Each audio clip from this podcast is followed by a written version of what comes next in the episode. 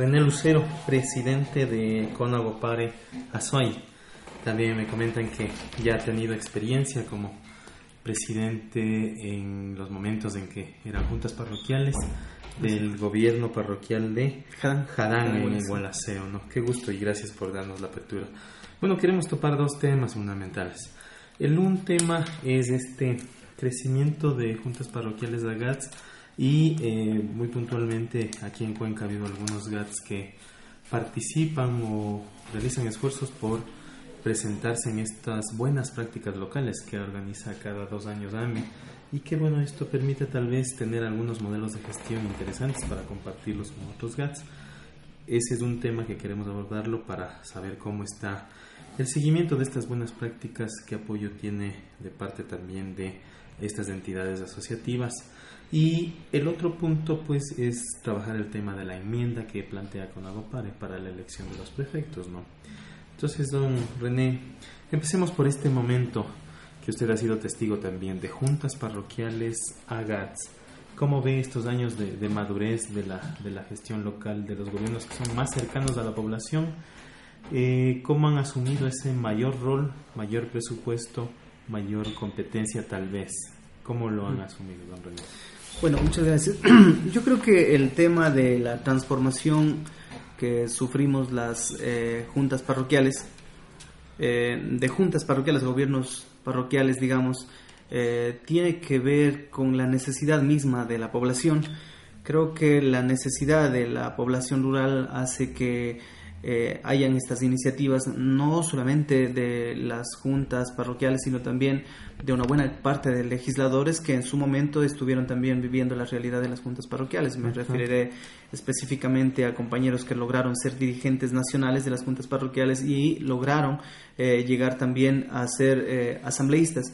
Conocedores de ellos de la realidad, se empezó a discutir y a trabajar este tema para que suframos esta transformación, porque, porque al ser juntas parroquiales en realidad eh, en su momento éramos meros tramitadores de oficios entre municipios, prefecturas, y no teníamos la autonomía, digamos, a, como la que gozamos en estos momentos. Unos con, con mayores posibilidades, otros con menores posibilidades, sin embargo, ya de gobierno, de juntas parroquiales, de gobiernos parroquiales, hay una diferencia bastante, bastante grande, ¿sí? Por las atribuciones que tenemos, por las obligaciones que tenemos también, pero por la, la, forma mismo de estructura que nos da la posibilidad ya de, de manejarnos con, con, con, mayor autonomía. Dentro de este campo legislativo que menciona que tal vez desde juntas parroquiales permitió pues que lleguen algunos excompañeros presidentes a, la asamblea. No sé si en, en, qué incidieron drásticamente estos compañeros, tal vez en la asamblea del 2008 en Montecristi. Sí, eh, yo creo que sí, la asamblea del 2008 fue fundamental. Los asambleístas que estuvieron ahí en la constituyente son los que, bueno, eh, le dieron esta trascendencia, no diría a las juntas parroquiales, a la población, rural. Porque eh, recuerdo claramente que en la provincia de la Suay siempre estuvimos discutiendo el tema y decíamos si es que queremos ser gobiernos parroquiales tenemos que sentarnos a discutir y a debatir qué es lo que queremos como gobiernos, es decir, qué es lo que queremos gobernar. Y en ese momento habíamos, eh, nos habíamos dispuesto a trabajar en la provincia de La Suay en varios talleres, en proponer cómo debería ser la, cuáles deberían ser las atribuciones, las obligaciones y las competencias de los gobiernos parroquiales. Y em, dijimos qué más forma de mostrarles a los asambleístas que el territorio donde nos desenvolvemos. Y nos habíamos propuesto en ese entonces cuando Tatiana, no recuerdo el apellido, Hidrobo me parece que era, eh, la presidenta de la mesa de, de, gobiernos seccionales, estaba también el Corcho Cordero, estaba Fernando Picoit, estaba Fernando Salazar, estaban algunas personas más. Habíamos conversado con ellos y habíamos dicho, vean, no queremos sentarnos en una mesa y discutir las competencias, no queremos sentarnos en una mesa y decirles sí podemos, sí tenemos capacidad, sí tenemos posibilidad, sino dijimos queremos que vayan a nuestro territorio. Es ahí cuando les invitamos acá a la provincia de la Suay a recorrer las parroquias. Recorrimos, recuerdo, la parroquia Santana, la parroquia Turi, la parroquia Jadán y les demostramos cómo es nuestro sistema de participación con la gente, cómo es el desarrollo, cómo nos manejamos nosotros en cada uno de los territorios. Y decíamos, por esto queremos ser gobiernos porque cuando queremos hacer algo el municipio no se nos permite. porque la prefectura no permite, no da viabilidad. Y porque, claro, cuando estamos haciendo nosotros una cosa, cuando estamos haciendo una cancha deportiva eh, con Mingas, viene el municipio y el municipio coge y pone toda su, su, su, todo su presupuesto, todo su financiamiento y nos rompe la cultura de participación con la gente. Es decir, era una competencia desleal entre la prefectura, entre el municipio y entre las juntas parroquiales. Es decir, todos así, todos queríamos hacer una cosa y claro, hacía el que más plata tenía y nosotros éramos los más perjudicados. todos hacían lo mismo, pero a la vez de eso no tenía incidencia claro que no el tenía desarrollo rural. René, tú decías un tema interesante. Las juntas parroquiales éramos tal vez meros tramitadores, ¿no? Que llevábamos el oficio, traíamos la obra y ese era el ejercicio Hoy con estas nuevas competencias, tal vez unas competencias bastante apegadas a lo que es organizar la participación, fomentar la producción, tal vez vigilar que la obra pública, que es decir, que la obra que hace el municipio, prefectura, se cumpla y denunciar esa. ¿Crees que en estos pocos años que eh, se han adquirido estas nuevas competencias a, través del ejercicio del 2008, eh, qué se ha podido incidir? ¿Cómo tú has visto estas competencias ya a cargo de, las, de los GATS parroquiales ahora? A ver, yo creo que mm, habían juntas parroquiales y juntas parroquiales. Así es. Así como en este rato también hay gobiernos parroquiales y hay gobiernos parroquiales. Em, eh, nosotros, yo vengo desde el ejercicio desde el mismo 2000, siendo presidente de una junta parroquial. Así. Y em, he podido pasar por varios procesos. Eh, tuve la oportunidad de ser consejero provincial y desde ahí ver cómo, cómo se legisla en beneficio a favor de las juntas parroquiales. La vida me dio oportunidad de terminar siendo viceprefecto y prefecto encargado de la provincia de la SUAY y desde ahí veíamos cómo funcionan las cosas, veíamos de afuera y veíamos también de adentro cómo funcionan las cosas. Y decíamos, bueno, claro, como juntas parroquiales, unos tenemos clarito el norte, es decir, a dónde queremos ir. Es decir, cuando estoy de presidente de la Junta, sé lo que tengo que hacer. Primero, planificar mi territorio. Así es. En esa planificación del territorio, definir cuáles son las líneas de acción a las que voy a emprender, siempre marcado dentro de la ley. ¿sí? Ya vemos juntas parroquiales que sí hacemos ese trabajo. Planificamos el territorio, trazamos nuestras líneas y esas líneas que trazamos no solamente las tenemos que cumplir nosotros, sino la tiene que cumplir también el municipio de acuerdo a su competencia, la prefectura de acuerdo a su competencia y el gobierno central de acuerdo a su competencia. Yo creo que hay muchas juntas parroquiales que estamos claros en eso. Siendo así, las juntas parroquiales, creo que los que nos manejamos así nos ha ido bastante bien. Se ha asumido las competencias. Se ha asumido las competencias. Es más, acá hemos sido un poquito más atrevidos. Y hemos dicho, a ver, la competencia que es de la prefectura bien puede ser mía porque mi línea de acción es la vialidad y la vialidad enfocada a varias cosas, como ejes transversales la producción, como ejes transversales la educación, como ejes transversales la salud incluso, ¿sí? Es decir, varias cosas al mismo tiempo trabajando una línea de acción. Y acá nos atrevimos y nos lanzamos como juntas parroquiales a decir... Ya le han propuesto al prefecto. Le propusimos al prefecto, le decimos, vea prefecto, conozco yo y por eso le decía desde hace rato, esta, esta, esta situación y esta oportunidad de haber pasado por la consejería, por la viceprefectura y la prefectura nos dio varias posibilidades. Primero, de conocer la provincia a plenitud. Después, de conocer el modo de operar de la prefectura. Y cuando salimos de ahí dijimos, no, aquí tenemos que hacer algo. La prefectura tiene voluntad, no tiene recursos. Tiene muchas vías que atender, no tiene recursos. Pero en la provincia habemos gente con visión, con voluntad dividamos el trabajo. Dejemos que la prefectura cumpla un rol y nosotros asumamos también la competencia. Asumamos la competencia. Y propusimos, debatimos, discutimos, eh, llegamos a, la conciencia del prefecto, de la Cámara Provincial y sus legisladores para pedir una delegación de la competencia. Y hemos logrado. Es decir, ¿cuál pues, es el resultado concreto? El resultado, el resultado de esto, y, y podemos decirlo, ya eh, como gobiernos parroquiales es justamente eso, el tener esa posibilidad de discutir, de debatir, de plantear las líneas y de conseguir trascender mucho más allá. El haber logrado que la prefectura de la SUAY delegue la competencia de gestión vial en la provincia de la SUAY. Interesante. ¿En qué tiene que ver esta delegación? ¿Cómo, ¿Cómo la prefectura aporta en esta delegación? Ya, ¿cómo funciona? Económicamente, en maquinaria, en técnicamente, ¿cómo es? En la provincia de la SUAY, eh, el momento que pedimos la delegación de la competencia, nos habíamos sentado eh, concretamente a analizar la problemática de la vialidad y los factores que tienen que ver con ellos, ¿no? El tema de producción, turismo, salud, educación, etcétera, etcétera. Y cómo podíamos solucionar la problemática. Nosotros habíamos dicho desde las juntas parroquiales siempre tenemos un ejercicio más participativo, cercano con la gente, de involucramiento, ¿no es cierto? Y la prefectura, los municipios nunca han logrado eso. Es decir, para una rendición de cuentas, ¿quiénes somos los más claros, transparentes y lo demás? Somos las juntas parroquiales, porque llamamos a la asamblea parroquial y asimismo para conseguir un proyecto de mejoramiento de la cancha, de mejoramiento del cementerio de la vía y lo demás, ¿quiénes hacen el trabajo participativo somos las juntas parroquiales. Entonces les habíamos dicho al prefecto, vea, ustedes no tienen de una o de otra manera, si cabe la palabra, esa capacidad de hacerlo, pero nosotros sí tenemos. Y cuando deleguemos la gestión vial, nosotros sabremos cómo mantener esa relación y ese nexo con la gente y mejorar, incrementar el kilometraje en el nivel de la provincia de la Suárez. Entonces diseñamos desde el Conagopari Azuay una ordenanza que se llama la Ordenanza de Gestión Vial delegada en la provincia de la Suay. Y esta ordenanza divide en subsistemas, ¿no? Hay un subsistema, por ejemplo, que tiene que ver de administración directa, que es de la prefectura, y en esta eh, administración directa se le encarga a la prefectura trabajar única y exclusivamente en lo que tiene que ver la, la vialidad en, en asfalto. Que ellos tienen su propia empresa pública de asfalto, entonces dijimos ustedes encárguense del asfalto. Del asfalto. Sí, pero encárguense y encárguense porque queremos ver nuestras parroquias que poco a poco vayamos cambiando el lastre por asfalto y que los accesos a las cabeceras parroquiales, nuestra meta es esa, que los accesos, 61 parroquias que tenemos acá, que todos los accesos terminen con asfalto hasta el 2019. Mientras ustedes se encargan de eso, déjenos a nosotros los caminos de segundo y tercer orden. Ya.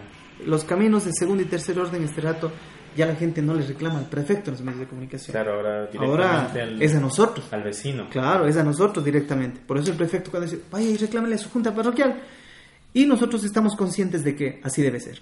Ahora, y claro, hay otro subsistema también que tiene que ver con los peajes solidarios, que también es de exclusividad ya de la prefectura eh, de implementar esto. Sin embargo, esto está en camino, en camino, ellos están trabajando este tema ya para ver cuáles son las vías a las que se puede. Hay dos peajes que se han implementado ya en la provincia de la Suez. Bueno, sin embargo, ese tema ya es muy de la prefectura y lo nuestro es el Estado. Ahora, eh, ¿cuáles son las fuentes de financiamiento para esto? Si nosotros tenemos la competencia concurrente en lo que es vialidad y ahora tenemos la competencia delegada, bueno, nuestro presupuesto tiene que inclinarse hacia allá, pues, tiene que inclinarse hacia cubrir esa competencia y, si es que me delegaron, a ser responsable con eso. ¿Esta delegación viene con presupuesto, René? Claro, claro, y a eso iba. Eh, parte del presupuesto, un porcentaje del presupuesto del 25%, eh, bueno, es el 30% ahora con esta, con, este, con esta disminución del presupuesto del gobierno nacional hemos planteado la reforma a la ordenanza y estamos planteando que nos quiten cinco puntos y que nos permitan eh, colocar la contraparte únicamente del 25%. Eso al mm. final eh, va a repercutir en menos kilómetros de mantenimiento vial, obviamente. Ahora, en la prefectura de la SUAY lo que se hizo es conversar a nivel de toda la provincia de la SUAY e indicar que los ciudadanos también somos responsables del cuidado de la vialidad y por, la, por lo tanto tenemos que aportar y se creó la tasa solidaria. La tasa solidaria es un impuesto, una tasa, pues no, una tasa que se, se, se paga el momento de la matriculación vehicular. Ya el cálculo de, de cuánto paga y todo lo demás es un, cálculo matemático bastante eh, complejo, pero que nos ha dado a nosotros buenos resultados. El monto básico es 12 dólares. El monto básico es 12 dólares y ahí se va pagando de acuerdo al, cilindraje 12 dólares por vehículo. Eh, esta tasa solidaria viene cobrada a través de la prefectura. De la prefectura. Y viene con un monto mínimo de 12 dólares. 12 dólares. Eso significa. De que matrícula. De la matriculación vehicular. Perfecto. de eso se encarga la prefectura. De eso se encarga la prefectura. Ahora, este monto al año nos da a nosotros un porcentaje, un monto aproximadamente de casi 5 millones de dólares. Para todas las parroquias. Para, sí, son 5 millones de dólares aproximadamente. Le pongo un promedio porque a veces puede ser 6, puede ser 4 y medio. Pero le pongo un promedio de 5 millones de dólares. Y eh, a este presupuesto nosotros le colocamos un porcentaje del 30% más. Significa que casi sumamos 7 millones de dólares al año que son entregadas a las juntas parroquiales. Equitativamente, proporcionalmente. Equitativamente. Lo hacíamos de manera igualitaria, pero este rato lo hacemos de manera equitativa, considerando la cantidad de kilómetros que tiene cada parroquia. Sí, eso se le considera. Bueno, nosotros cuando planteamos la competencia, la delegación de la competencia a la prefectura, la intención de nosotros fue eh, hacernos fuerte en la provincia, hacernos fuertes, digamos, en la provincia de la Suay en materia vial, tanto como gobiernos parroquiales como con la prefectura de la Suay. Y le decíamos al prefecto, al prefecto, esta es la gran oportunidad para conseguir el recosteo de competencias. Eso le decíamos, esta es la gran oportunidad para conseguir el recosteo de competencias, porque eh, si nosotros nos mostramos manejándonos bien la competencia, si nos mostramos eh, siendo eficientes en lo que a nosotros nos corresponde, es fácil plantearse el recosteo de la competencia, pero lamentablemente eh, dentro de los del Consejo de Competencias, eh, dicho de paso, nuestra propia representante, representante ¿cómo, se llama, ¿cómo se llama la chica? Bueno, no me acuerdo cómo se llama, Marina me parece que se llama, Marina Vera me parece que se llama. Pero la verdad es que no, ni, ni, ni agua ni pescado, o sea, totalmente. No ha habido ninguna invitación para discutir un tema. Nosotros de aquí hemos estado, alguna vez le llamamos, dijimos, venga, propongamos algo, discutamos algo. Ustedes plantearon el tema bien. Sí, sí, Ese fue su sí, claro. la verdad es que nosotros no hemos propuesto todavía el consejo, o sea, hay que ser honestos en decir. Más bien nosotros de este rato estamos en, digamos, en el ejercicio, eh, seguimos en, en, una prueba hasta, hasta consolidar de manera definitiva. Ya estamos funcionando dos, tres, cuatro años con esto y prácticamente nos ha ido muy bien. Tienen buenas ah, experiencias. Sí, buenas experiencias. Eh, con eso quiero decirle que, por ejemplo, en cada parroquia el 70% de su vialidad está en, en condiciones aceptables. Y eso es bueno, porque antes había que esperar nada más la voluntad del prefecto en la fiesta del aniversario de la parroquia para que mande la, la maquinaria, de lo contrario no había. En cambio ahora no. Usted para arreglar sus vías va hacia la asamblea y define con la gente cuáles son las vías que se van a arreglar. y, e incluso eh, le dice a la gente, bueno, no tenemos el suficiente presupuesto, pero este, este tramo vamos a hacerlo en Mingas. Contratamos la maquinaria, pero ustedes nos ayudan limpiando las cunetas, pero ustedes nos ayudan cortando el monte. Es más, en algunos lugares lo que se hace es, a ver, nosotros le ponemos la moto, el rodillo, le ponemos esto, pero ustedes pongan las volquetas y la gente hace, o sea, funciona y funciona la gente participa también con su recurso. Claro, claro, claro, en ese sentido sí. Claro, lo que es lo que es la movilización, por ejemplo, del material, o sea, sí, sí la gente por eso es que creemos nosotros que es un modelo exitoso en la provincia de la Suárez. Sí, con esta con esta historia pasemos al segundo tema que ahora es coyuntural. Eh, ¿Cómo ha venido funcionando aquí en este caso en esa provincia la prefectura? Vemos que está aparentemente trabajando de la mano. ¿Cuán ¿Cuán cercano es usted a la propuesta de que en este caso el Conagopare Nacional ha planteado, ¿no? Que las prefecturas sean electas por los sectores urbanos. Perdón, ya no por los sectores urbanos, sino por los sectores rurales. ¿Cuál es el caso aquí eh, en, en, Azuay? ¿Cómo ha venido trabajando la prefectura y usted está de acuerdo en que sea así? Bueno, yo en principio tengo que decir que esta es una barbaridad propuesta y sobre todo de la forma que se propone porque cuando a nosotros nos indican, nos muestran la propuesta, es una, un par de hojas escritas con la voluntad, no sé si del secretario, no sé si del jurídico, no sé si del presidente, pero sin fundamentos certeros, sin fundamentos de hecho que nos permitan analizar el tema si es que es o no es factible, mucho menos sin fundamentos de derecho, que la ley lo pide, lo exige para presentar una propuesta de esta naturaleza. Cuando revisamos eso dijimos, esta es una barbaridad. Segundo, cuando empezamos a analizar dijimos, tener un prefecto de afuera, puede ser, ¿no? Tener un prefecto de adentro, nos da igual. ¿En dónde está el problema? En los recursos. ¿Acaso no será mejor que planteemos este, una redistribución del presupuesto de una manera distinta. Yo creo que ese es el planteamiento, porque la solución no está si el prefecto es rural o urbano. O sea, si lo elige, eh, si lo elige la gente que vive en el Parque Central de Cuenca o lo elige la gente de San Bartolo, o sea, ahí no está el problema. Más bien, ahí lo que estamos es fragmentando una población. Estamos dividiéndonos. O sea, yo el rural vos el urbano y el otro el urbano y yo el rural. O sea, eso no debe darse, o sea, nunca, o sea, no puede permitirse. Yo creo que la estructura del país está bien diseñada ahora. Por ejemplo, digo está bien diseñada porque en la práctica sentimos con esta tasa solidaria la población urbana subsidia a la población rural y a la vez la población rural permite que su producción llegue a servir a la población urbana en mejores caminos, en mejores vías, producen mejor calidad, etcétera, etcétera. Cuando planteamos esta propuesta yo digo que es muy desacertada porque jamás se analizó ¿y qué pasa con los alcaldes como consejeros provinciales? ¿Quiénes deberían ser entonces los consejeros provinciales? O sea, lanzamos una propuesta y después o sea, no sabemos cómo, cómo vamos a salir del tema. Nosotros eh, desde el principio dijimos, esta es una barbaridad la que están planteando ustedes.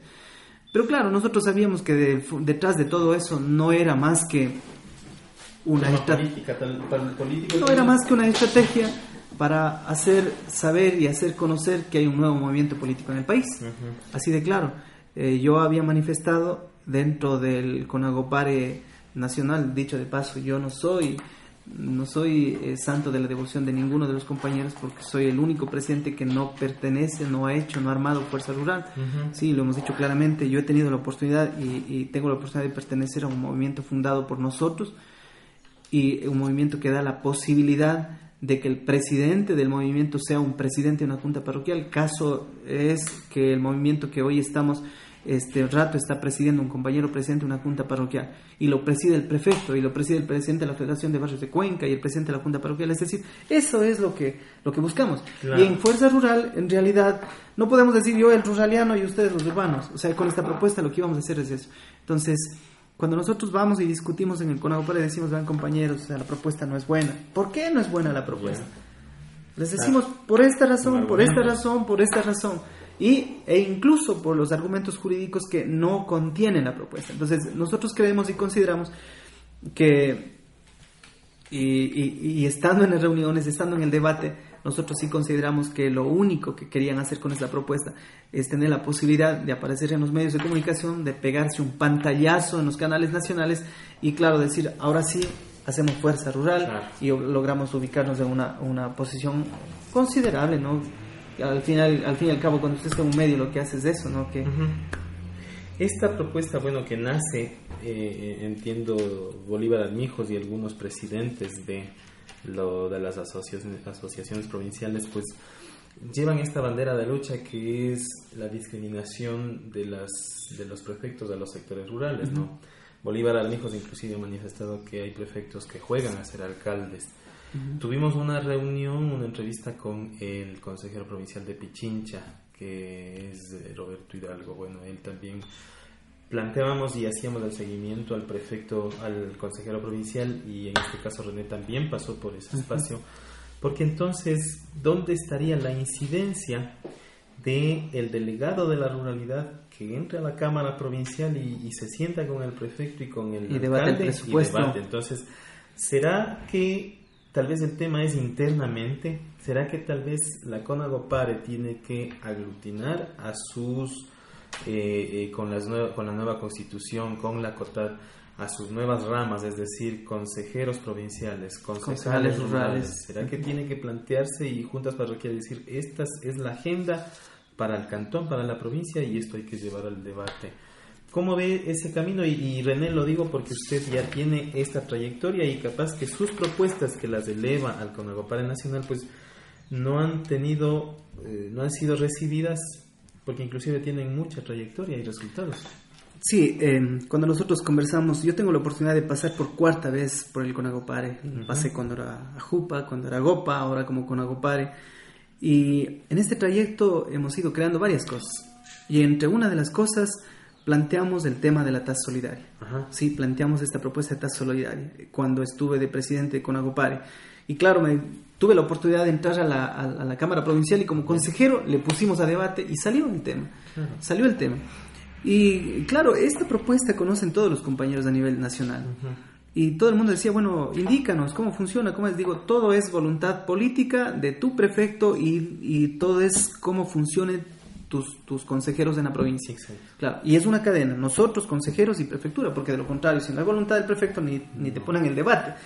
Entonces, Eh, la única provincia que tomó como seria la propuesta fue la provincia del Guayas. Y en el Guayas el presidente había conversado y había dicho, me interesa tu propuesta, quiero proponerle a, a, Jairala. Sin embargo, Jairala le dijo, bueno, la verdad, voy a cobrar una tasa solidaria, no lo voy a hacer. Porque claro, es un un conflicto político también. El rato que pones un impuesto de dos dólares, la gente ya te cae encima. No, no se diga si es que hay una tasa solidaria tienes un vehículo que cuesta 60 mil dólares, te toca pagar 150 de tasa solidaria, porque es de acuerdo al cilindraje. Y en el Guaya sí hay parque automotor de esa naturaleza, pero también va a haber esa. Entonces le propusieron a Jimmy Jairala y Jimmy Jairala dijo, bueno, me parece buena la propuesta de la SUAI, pero no lo vamos a hacer con la tasa, con, eh, no lo vamos a hacer con, con, con la tasa solidaria, sino lo vamos a hacer con un fondo que voy a destinar directamente para usted. Y les cogió y les puso un millón de dólares a las juntas parroquiales. Colocó un millón de dólares y dijo, ahora sí, con esto trabaja la vialidad.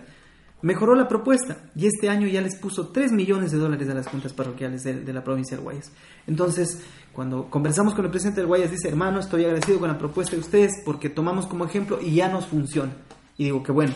Y los compañeros eh, del resto de provincias han manifestado lo mismo. Queremos conocer cómo funciona. Digo, claro, ¿Cómo va a funcionarles este rato? Si empiezan a meterse en una camisa de once varas, empiezan a proponer que no, que el prefecto no estamos de acuerdo con el prefecto, y empiezan a salir en los medios que no, que los prefectos no nos atienden, que no, que esto, y que no, que ahora ya no les queremos a ustedes prefectos porque vamos a tener nuestros propios prefectitos del área rural.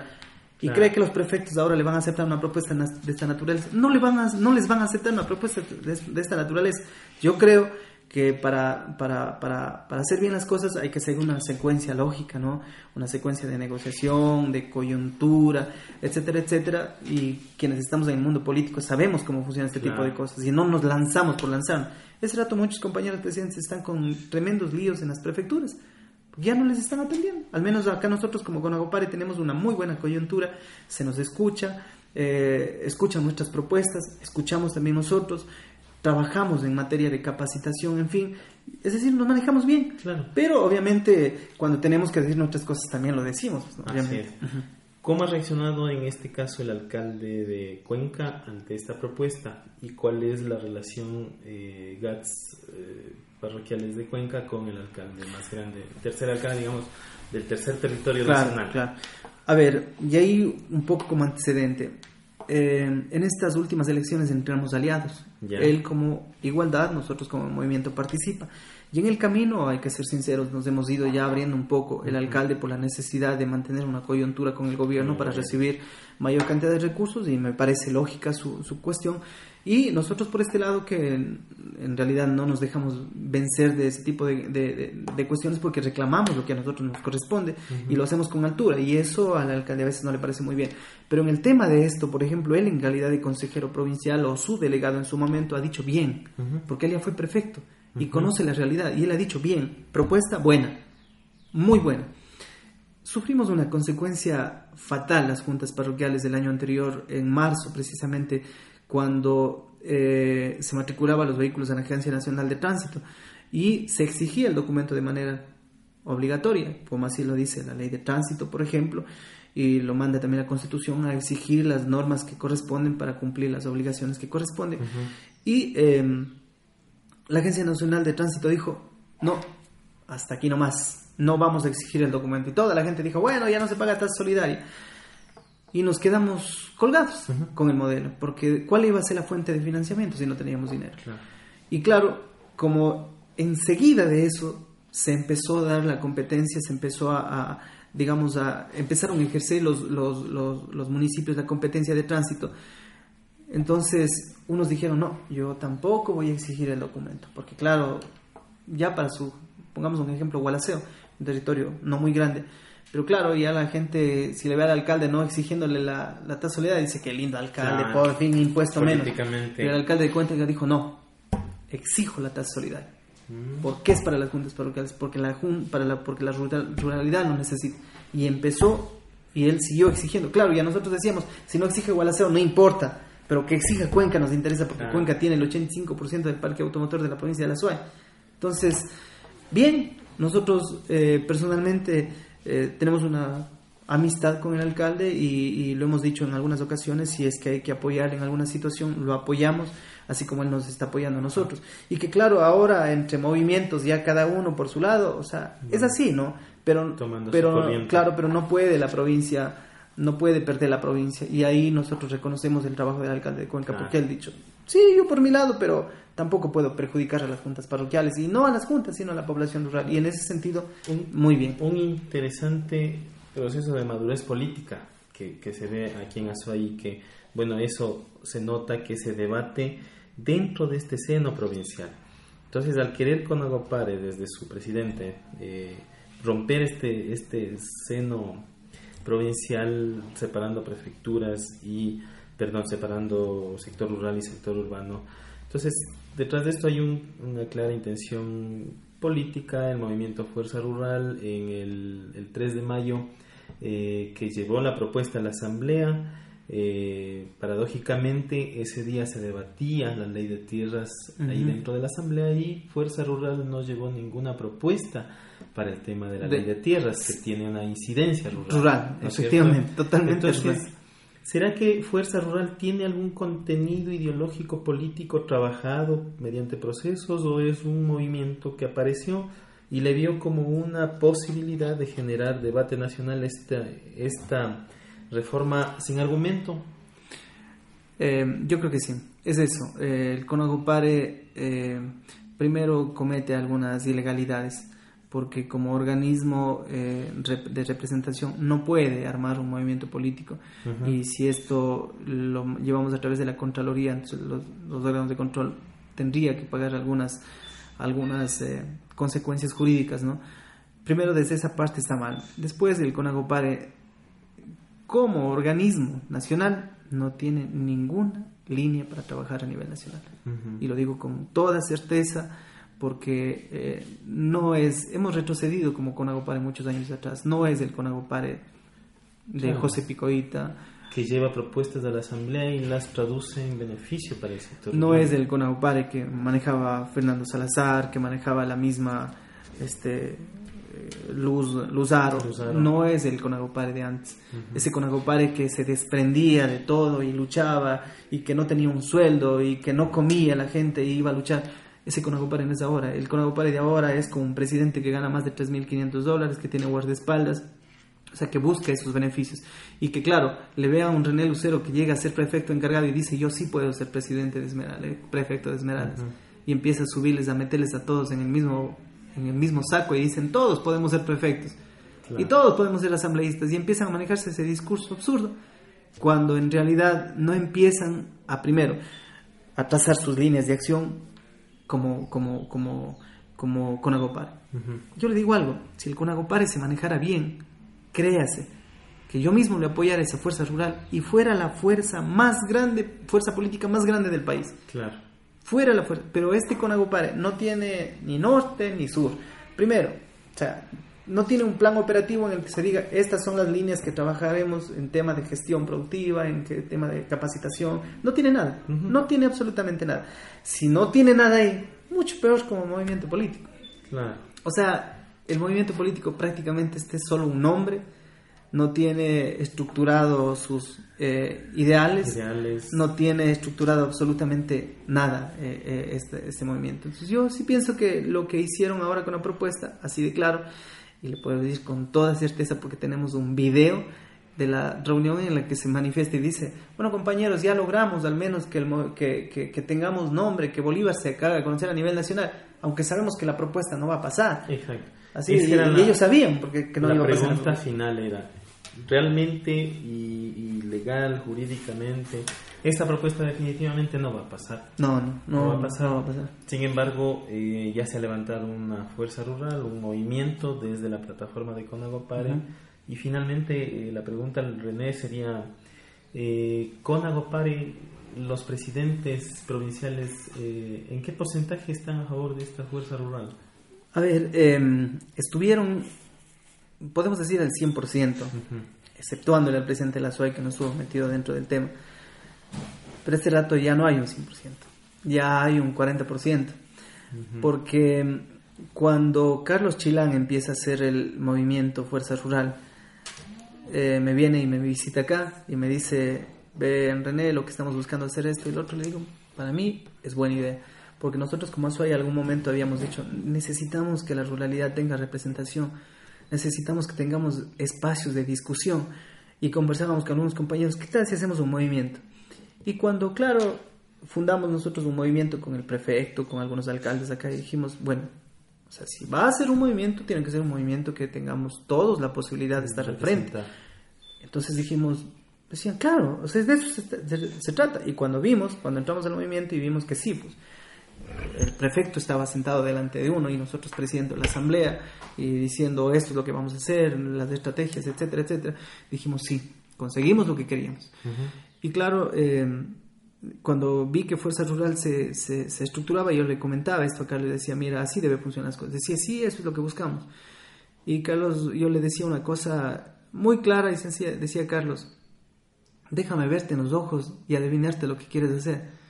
Lo que estás haciendo es un colchón para que caiga Alianza País, porque cae Alianza País y no tiene dónde caer, y ustedes van a ser el colchón que les resista. Dime, ¿eso no es eso? Decía, no, no es eso pero eres buen político. Decía, sí, yo soy político y sé cómo se manejan las cosas. Y lo que estás yendo a hacer vos es eso. Claro, inconscientemente estás haciendo eso. Entonces él dijo, oye, después cuando salió me dijo, oye, este, René, o sea, me adivinaste, es como que esa era la cosa y lo demás. Y eh, cuando ya estaba Bolívar Armijos, Bolívar Armijos decía, no, compañero, acá lo que tenemos que es apoyar a nuestro presidente, pero sin estar con Alianza País. Digo, pero ¿cómo vas a hacer? si la mayoría de tus compañeros que están dentro del Conago País son de Alianza País, responden Alianza País, ¿cómo le vas a dividir? O sea, no corras ese riesgo. Más bien este rato, sigue en Alianza País. Sácale provecho para el País, sácale provecho para la, para la zona rural. Aprovecha esa coyuntura que tiene. No te rompas con el, con el gobierno. Pero no, tampoco no te hagas alfombra, porque tienes que reclamar y tienes que hacer saber que detrás de vos hay 820 juntas parroquiales que si el gobierno no cumple con alguna propuesta que le hagas vos, o sea, le caemos encima. Tendrá que Claro. Entonces él decía, a ver compañero, puede ser, y que no demás decía, pero ¿qué tal si hacemos otro movimiento? Y este movimiento es el que... Y este rato, ¿qué pasó? En la provincia del Cañar, por ejemplo, el gobernador ya, señor presidente, vaya por su lado, que acá, eh, acá somos país y usted dice que es fuerza rural. Pero, dentro, dentro de esta coyuntura, René, le hemos escuchado a, Bolívar Amijos decir, estamos con nuestro presidente, eh, somos leales a nuestro presidente. ¿No será que ellos también fraccionan, sacan a gente de Alianza País para que en esta coyuntura en que va decayendo pues el, eh, la aceptación, ya haya, como tú dices René, ya una propuesta mucho más fresca tal vez, entre comillas, para que salga. Y Carlos es lo que nosotros habíamos analizado desde el principio. ¿Desde qué sector Carlos Chilán empieza a trabajar? este Desde, el mismo Conagopare. Claro, cuando él está en el Conagopare empieza esa cuestión. Y es más, conversaba con nosotros, yo le decía, si es buena la idea pero claro, con un movimiento bien estructurado, con ideales propios, pero sin descuidar la organización nacional.